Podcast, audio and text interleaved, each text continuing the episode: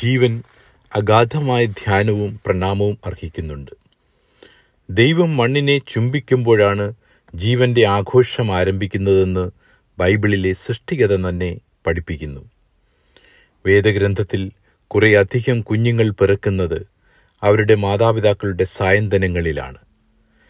മാനുഷികമല്ലാത്ത ചില ഘടകങ്ങളാണ് ജീവന് പിന്നിനെ കാരണമെന്ന് പ്രകാശിപ്പിക്കുവാൻ വേദം സ്വീകരിക്കുന്ന രീതിയാകണമത്.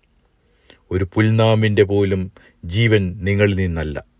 ദൈവത്തിന്റെ സ്നേഹ സാമീപ്യത്തിൽ നിന്നാണ് ജീവൻ ഉളവാകുന്നത്.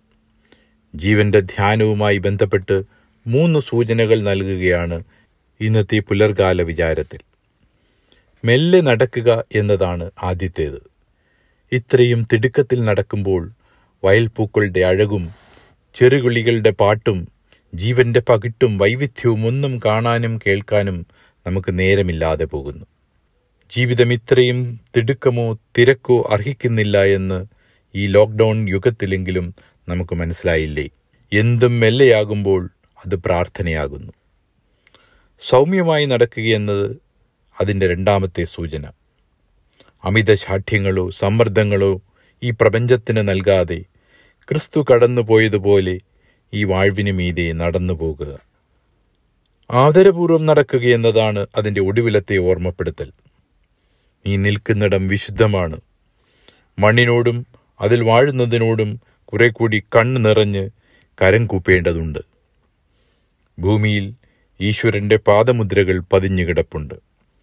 ജീവന്റെ ഇടങ്ങളെ വണങ്ങാൻ ഇളം പ്രായം തൊട്ടി കുഞ്ഞുമക്കളെ നാം പരിശീലിപ്പിക്കണം. നിങ്ങൾ ക്രിസ്തുവിന്റെ കൂട്ടുവേലക്കാർ എന്ന പൗലോസിന്റെ പ്രഖ്യാതമായ ഒരു വരിയുണ്ട്. ജീവനെ സംരക്ഷിക്കാനും ദൃഢപ്പെടുത്താനുമുള്ള ചില ശ്രമങ്ങളിൽ ഏർപ്പെട്ടുകൊണ്ട് തന്നെയാണ് നാം ക്രിസ്തുവിന്റെ കൂട്ടുവേലക്കാരാകുന്നത്.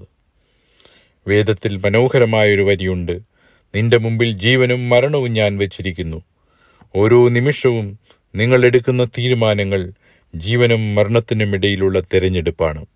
ഒരു കുഞ്ഞു വേണമോ വേണ്ടയോ എന്ന് തീരുമാനമെടുക്കുമ്പോഴും ഒരു ചങ്ങാതിയെ തിരഞ്ഞെടുക്കുമ്പോഴും കൊച്ചു വർത്താനത്തിൽ ഏർപ്പെടുമ്പോഴും ഒക്കെ അതിന്റെ തനിയാവർത്തനമാണ് താങ്ക് യു